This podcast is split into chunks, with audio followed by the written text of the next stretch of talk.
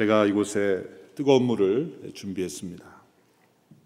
이 뜨거운 물에 우리가 자주 마시는 이 티백을 이렇게 담게 되면 물이 뜨거울수록 이 티백 안에 있는 이 티의 내용이 점점 스며들어서 색이 점점 변하게 되죠. 우리가 일상에서 늘 접하는 그런 모습입니다. 위튼이라는 분이 이런 말을 해서 제가 이것을 여러분들에게 보여드리는 것입니다. 그리스도인들은 티백과 같다. 뜨거운 물 속에 들어가기 전에는 당신이 어떤 사람인지 결코 알 수 없다. 뜨거운 물과 같은 이 재난 속에서 우리는 어떠한 사람인지 나타납니다. 우리가 어떤 믿음을 가지고 살고 있는지가 나타납니다. 사도 바울은 모진 시험 속에서 그를 통해 나타난 것은 죽음에서 부활하신 예수 그리스도이셨습니다. 그리고 오늘 고린도 성도들에게 고린도 후서를 마무리하는 마지막 장에서 당신들이 믿음 안에 있는지 시험하라 권면하고 있습니다. 오늘 본문 13장 5절의 말씀을 우리가 함께 읽겠습니다. 시작. 여러분이 믿음 가운데 있는지 여러분 자신을 살피고 계속해서 시험해 보십시오. 예수 그리스도께서 여러분 안에 계심을 스스로 알지 못합니까? 그렇지 않으면 여러분은 하나님께 인정받지 못한 사람들입니다.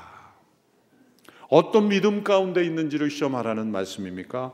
얼마나 성경 지식이 많은지, 또 얼마나 열심히 봉사하는지 시험하라는 것이 아니라 부활하신 그리스도께서 자신 안에 계신지 시험하라는 것입니다. 부활 신앙을 시험하라는 것입니다. 만일 부활하신 그리스도께서 자신 안에 계신 줄 알지 못한다면 하나님께 인정받지 못한 자다. 하나님께 인정받지 못한다는 것은 확증되지 못한 자라는 뜻입니다. 바울은 엄청난 공격, 대적을 받았습니다. 모함과 비난을 받았습니다. 그리고 바울이 과연 사도로서 자격이 있느냐 확증하라는 그런 시험을 받았습니다. 그렇게 자신을 대적하고 또 그들에게 동조하는 성도들에 대해서 바울이 지금 반격하고 있는 겁니다. 영적인 권면으로 반격하고 있는 것입니다. 나에게 사도직을 확증하라고 그렇게 공격합니까? 당신들 자신이 부활하신 그리스도께서 당신들 안에 계신지 확증해 보십시오. 라고 영적인 권면으로 반격을 하고 있는 것입니다. 바울에 대하여 던져진 그 수많은 공격에 대한 바울의 대답은 오직 한 가지였습니다. 십자가에서 연약함 가운데 죽으셨으나 하나님의 능력으로 다시 살아나신 부활하신 예수 그리스도 그것이 바울의 유일한 대답이었습니다. 부활 신앙이란 무엇입니까? 부활이 역사적 사실이라는 것을 믿는 믿음을 뛰어넘어 그 이상으로 나가는 것입니다. 부활이 역사적 사실임을 못 믿겠다는 사람도 많이 있습니다. 그러나 사람들이 믿건 믿지 않건 사실이 변하는 건 아닙니다. 사람들이 믿지 않는다 그래서 사실이 변화되는 것이 아닙니다. 믿지 않는 사람만 손해일 뿐이에요. 부활이 역사적 사실임을 믿을 뿐만 아니라 더 나아가 부활 신앙이라는 것은 그 부활하신 예수님께서 내 안에 우리 안에 계시며 역사하심을 믿는 믿음입니다. 그것이 부활 신앙입니다. 예수님은 저 천상으로 올라가시기 위해서 부활하신 것이 아닙니다. 하나님의 능력을 증거하기 위하여 하나님의 능력을 단지 나타내기 위해서 부활하신 것도 아닙니다. 예수님께서 죽음에서 부활하신 것은 세 가지 중요한 목적이죠.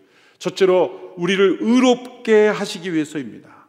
로마 4장 25절의 말씀에 예수께서는 우리의 범죄로 인해 죽음에 넘겨지셨고 우리의 의를 위해 살리심을 받았습니다. 우리를 의롭다 하시기 위해서입니다. 두 번째는 우리에게 예수님 안에 있는 영원한 생명을 주시기 위해서입니다. 십자가를 지시고 부활하시기 이전에 예수님은 제자들 안에 이 영원한 부활의 생명을 나눠 주실 수가 없는 상태였습니다. 예수님이 하늘의 영원한 생명을 영원 전부터 가지신 분이었지만 육신이 완전한 육신이 되셔서 이 땅에 오셨기에 제자들과 함께 생활했지만 예, 많은 말씀을 하셨지만 제자들은 변화되지 않았죠. 이기심에 두려움에 세상적인 시각으로 세상적인 역사관으로 사로잡혀 있었습니다. 이제 예수님께서 십자가에 죽으시고 부활하심으로 예수님께 일어난 변화는 이제 우리에게 인간으로서 죽으시고 부활하신 분이 되셨기에 우리에게 성령을 통해 영원한 생명을 나눠주실 수 있는 분이 되셨다는 겁니다. 그 제자들에게 성령을 받으라 말씀하셨어요.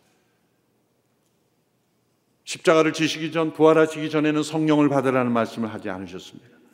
이제 부활하신 주님께서 성령을 통하여 우리에게 영원한 생명을 나눠주시는 분이 되신 겁니다. 그 영원한 생명은 예수님께 일어난 이 부활의 생명, 그 부활의 생명을 우리에게도 동일하게 나누어 주시는 것입니다. 우리를 의롭다 하시고 우리에게 영원한 생명을 주실 뿐만 아니라 세 번째는 우리 안에 그 부활하신 주님께서 임재하시고 또한 역사하시기 위해서입니다. 우리가 잘 아는 유명한 말씀 갈라디아서 2장 20절을 우리는 늘 기억해야 합니다. 함께 한 목소리를 읽어보겠습니다. 시작. 나는 그리스도와 함께 십자가에 못 박혔습니다. 그러므로 이제 더 이상 내가 사는 것이 아니라 내 안에 그리스도께서 사시는 것입니다. 지금 내가 육체 안에 사는 것은 나를 사랑하셔서 나를 위해 자신의 몸을 내주신 하나님의 아들을 믿는 믿음으로 사는 것입니다. 부활하신 그리스도께서 내 안에 사심을 체험하는 믿음, 이 믿음은 우리가 단지 예수님을 구세주로 믿는, 받아들이는 믿음을 넘어서는 것입니다. 이 믿음은 어떤 의미에서 예수님 안에 있던 믿음입니다. 예수님을 움직이셨던 믿음, 사단이 결코 무너뜨릴 수 없었던 믿음, 예수님께서 삶을 사실 때 그 하나님의 능력을 체험하셨던 그 믿음은 무엇입니까? 예수님 왜 십자가를 지시고 하나님 왜 그를 부활하게 하셨습니까? 그것은 우리 안에 부활하신 그리스도께서 영으로 임재하셔서 우리 안에 거하시기를 원하셨기 때문입니다. 예수님의 비전입니다. 예수님의 계획이요, 꿈이요. 그렇게 이루어질 것을 믿고 예수님께서 십자가를 지시고 부활하신 것입니다. 그 예수님 안에 있던 그 믿음이 그 십자가와 연합된 자들에게 동일하게 우리에게 그 믿음이 일어난다는 겁니다. 그래서 이제는 내가 사는 것 아니요 오직 내 안에 그리스도께서 사시며 나를 사랑하사 나를 위하여 자기 몸을 버리신 하나님의 아들을 믿는 믿음 안에 사는 것이라는 겁니다. 그 믿음이 있는가 확증하라는 겁니다. 부활의 가장 강력한 증거는 무엇입니까? 물론 역사적 유물로서의 증거들도 있습니다. 빈 무덤이 증거입니다. 예수님께서 예수님의 시신을 쌌다가는 뭐 세마포도 뭐 유물로서 발견됐다고 하기도 합니다. 또 수많은 유적지들 존재하지 않은 것을 만들 수 있겠습니까? 지금도 이스라엘에 가면 곳곳에 예수님의 흔적들 남아 있습니다. 국민 전체가 이방 주변을 둘러싼 전체가 그 지역 팔레스타인 사람 전체가 다 없던 사실을 조작해서 여기는 이런 일이 있었다고 조작하자 이렇게 사람들이 공모해서 그런 역사적 유물을 만드는 건 불가능해요. 어느 한 장소나 다른 사람이 모르는 뭐 개인 집인데 여기에 옛날에 뭐 뭐가 있었어라고 자기가 조작을 해서 사람들에게 하는 것은 가능하겠죠. 아무도 믿어주지 않지만 그러나 그 나라 전체 일대가 예수님이란 분의 흔적, 일어났던 일들, 그런 일들로 가득한 나라 전체, 아니 이방 땅에까지 그렇게 모든 사람들이 어, 그것 예수님의 흔적들이지라고 인정하는 인물이 있겠습니까? 그것은 역사적인 조작으로 일어나는 게 아니에요. 모든 것이 예수님에 대한 흔적이에요. 그러나 가장 중요한 흔적은 그러한 남아있는 땅의 흔적들이 아닙니다. 그것은 바로 부활하신 그리스도께서 지금도 살아서 역사하시는 영향력입니다. 죽은 사람은 사실 살아있는 사람들을 변화시키지 못합니다. 우리가 과거의 역사나 전기나 그걸 통해 감동받을 수 있겠죠. 그러나 우상을 섬기고 거짓 영들을 쫓고 거짓 영에 사로잡혀 있고 그리고 죄악의 습관에 사로잡혀 있는 자들을 회개케 하고 돌이키게 하고 경건한 삶으로 변화시키는 것은 살아있는 사람만이 할 수 있는 일입니다. 예수님 만일 죽음으로 끝났다면 이 온 세상에서 우리 눈에 보이는 이 변화들이 어떻게 일어나는 것일까요? 어떻게 예수님을 주로 고백하며 죄악에서 떠나며 우상을 버리고 살아계신 하나님께로 돌아오는 이 회개의 역사 어떻게 일어나는 것일까요? 이것은 부활하신 그리스도께서 지금도 믿는 자들 안에 살아 역사하시기 때문이에요. 이것이 부활의 가장 강력한 증거입니다. 사도 바울은 이 부활하신 그리스도께서 자신 안에 역사하시는 능력을 날마다 체험하기를 원하고 그것을 추구했습니다. 빌립보 3장 10절 11절의 말씀이 그러한 말씀이죠. 같이 읽어볼까요? 시작.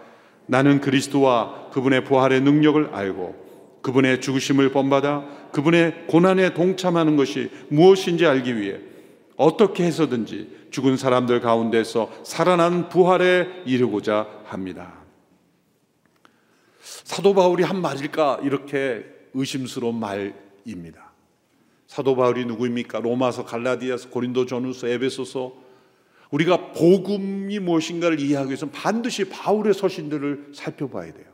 물론 예수님 그분이 복음이기에 우린 복음서를 통해서도 예수 그리스도의 복음을 깨달을 수 있지만 그것을 우리에게 적용하는 교리적인 그리고 실제적인 말씀들은 바울 서신을 통해서입니다. 그렇게 로마서를 쓴 바울이 이 말씀을 보면 아직 모르는 사람처럼 고백하잖아요. 나는 그분의 부활의 능력을 알고 죽으심에 본받아 고난에 동참한 것이 무엇인지 알기 위해 날마다 어찌하든지 그 부활을 이루고자 한다. 미국 맨하탄에서 사역하시는 팀 켈러 목사님이 계십니다. 두란노에서도 여러 좋은 책들을 많이 번역하죠. 리디머 교회를 개척해서 목회하시고 이제 은퇴하셨습니다. 그분이 리디머 교회를 개척하기 전에 웨스트민스터 신학교의 교수셨어요. 필라델피아에 있는 교수 신학교입니다. 그 신학교에서 그분이 교수실 때 신학생으로 배웠던 어느 1.5세 목사님과 제가 대화를 나누며 들은 이야기입니다. 그분이 신학생으로 이제 그분의 수업을 들을 때 팀 켈러 목사님 이런 질문을 학생들에게 던졌다고 합니다. 여러분은 예수 그리스도의 죽음과 부활을 얼마나 이해하고 있습니까? 학생 한 사람 한 사람에게 질문하는 거예요. 그래서 그 아, 목사님이 신학생 때 질문을 받아서 이렇게 순간 대답했다는 거예요. 한 80%는 이해하고 있다고 생각합니다. 그랬더니 목사님이 깜짝 놀라면서 아 그런가요? 저는 5%밖에 이해하지 못하고 있다고 생각하는데요. 여러분은 몇 퍼센트 정도 합니까? 아, 예수님의 십자가 부활, 그거 일대일 제자 행육 때다띈 건데요. 그 기초 아닙니까? 예수님 처음 믿을 때 새신자, 새신자반에서 다루는 주제 아닙니까? 저는 그 단계는 아니죠. 그렇게 말할 수 있습니까? 바울에게 질문했다면 몇 퍼센트라고 대답했을까요? 우리가 교리적으로 지식적으로 아는 것이 아는 것이 아니죠. 내가 얼마나 체험했는가 그것을 날마다 살고 있는가가 진짜 아는 것이죠. 정보로서 아는 것과 삶으로 아는 것은 다른 것입니다. 바울이 지금 논리적으로, 교리적으로, 지식적으로 설명할 수 없다는 뜻이 아니라 바울만큼 가장 잘 설명한 사람이 없었어요. 그렇지만 성령의 감동을 받아 자신이 로마서를 쓰고 갈라디아서를 썼지만 여전히 그 십자가와 부활의 능력을 날마다 체험하기를 원했다는 거예요. 알아가기를 원했다는 거예요. 부활하신 그리스도께서 내 안에 살아계심을 날마다 시험하며 살았다는 겁니다. 그렇다면 우리가 부활하신 그리스도가 내 안에 살아계심을 확인할 수 있는 세 가지 질문은 무엇입니까? 첫째로 예수님과 함께 살리심을 받았으니 위에 있는 것을 추구하며 살아가고 있는가를 시험해 보면 됩니다. 골로새서 3장 1절 2절의 말씀이죠. 같이 읽겠습니다. 시작. 그러므로 여러분이 그리스도와 함께 살리심을 받았으니 위에 있는 것들을 추구하십시오. 거기에는 그리스도께서 하나님의 오른편에 앉아 계십니다. 위에 있는 것들을 생각하고 땅에 있는 것들을 생각하지 마십시오.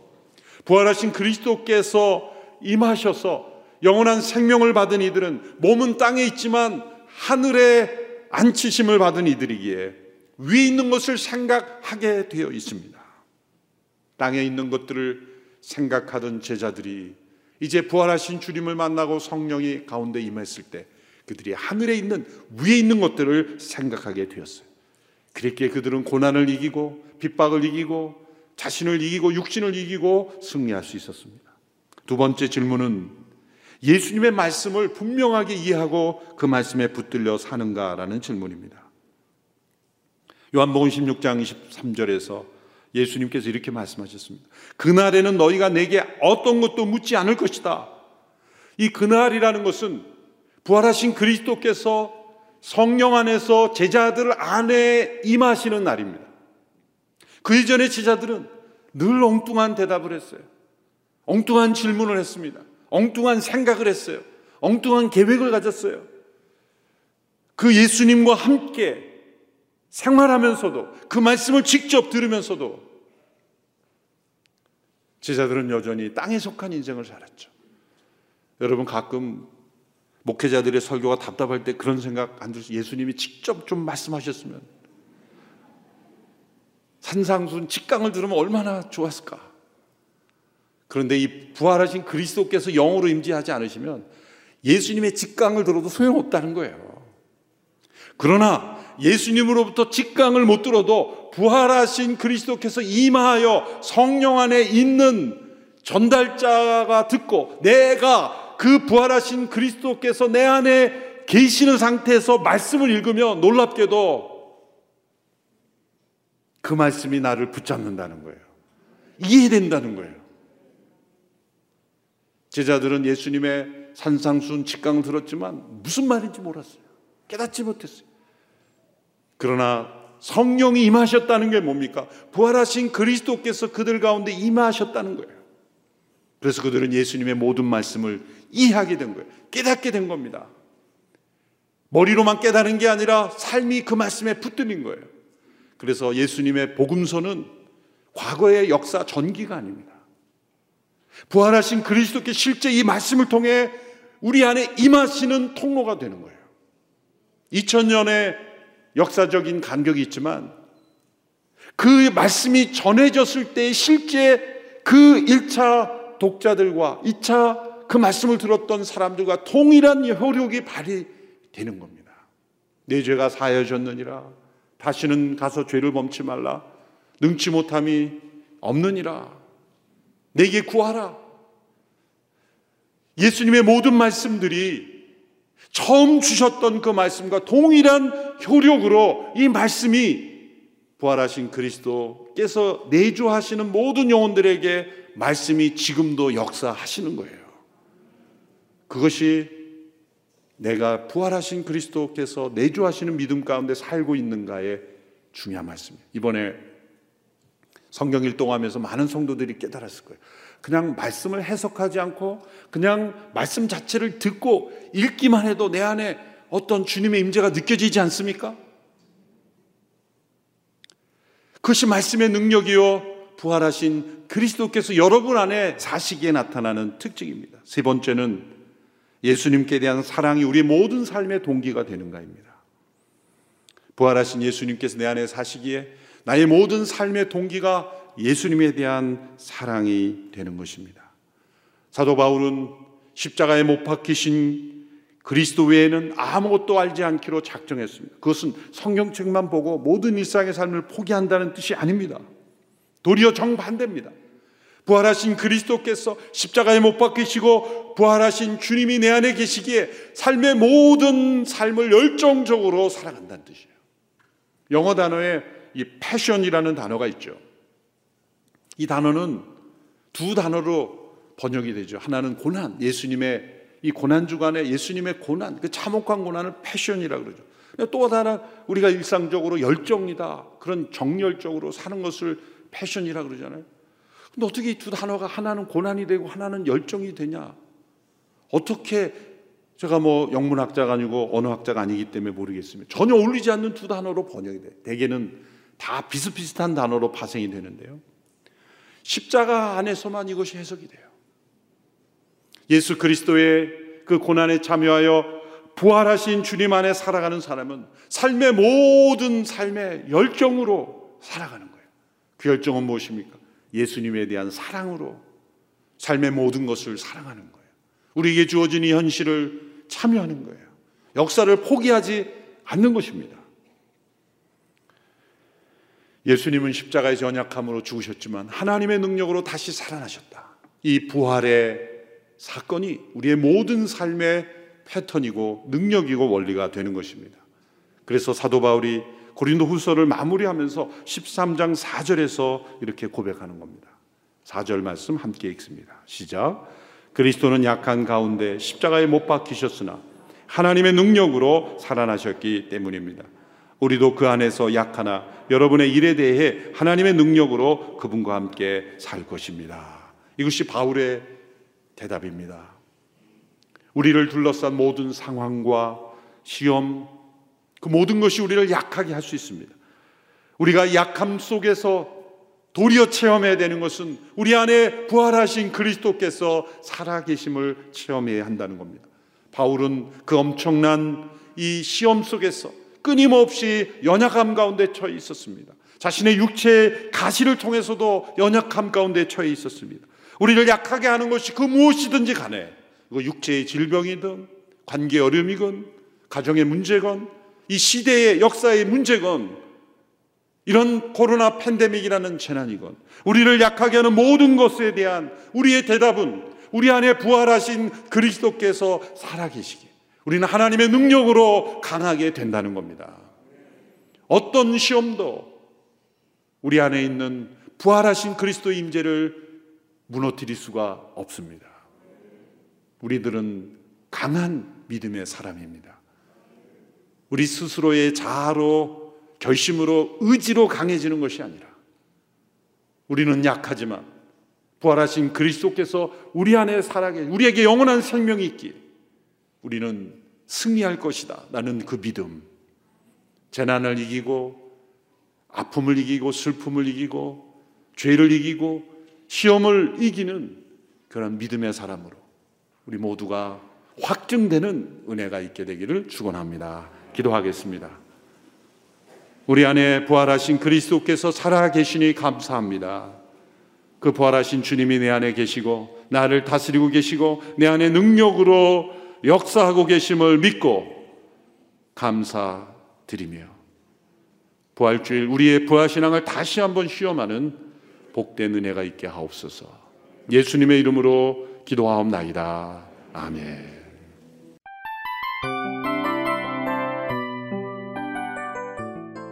이 프로그램은 청취자 여러분의 소중한 후원으로 제작됩니다.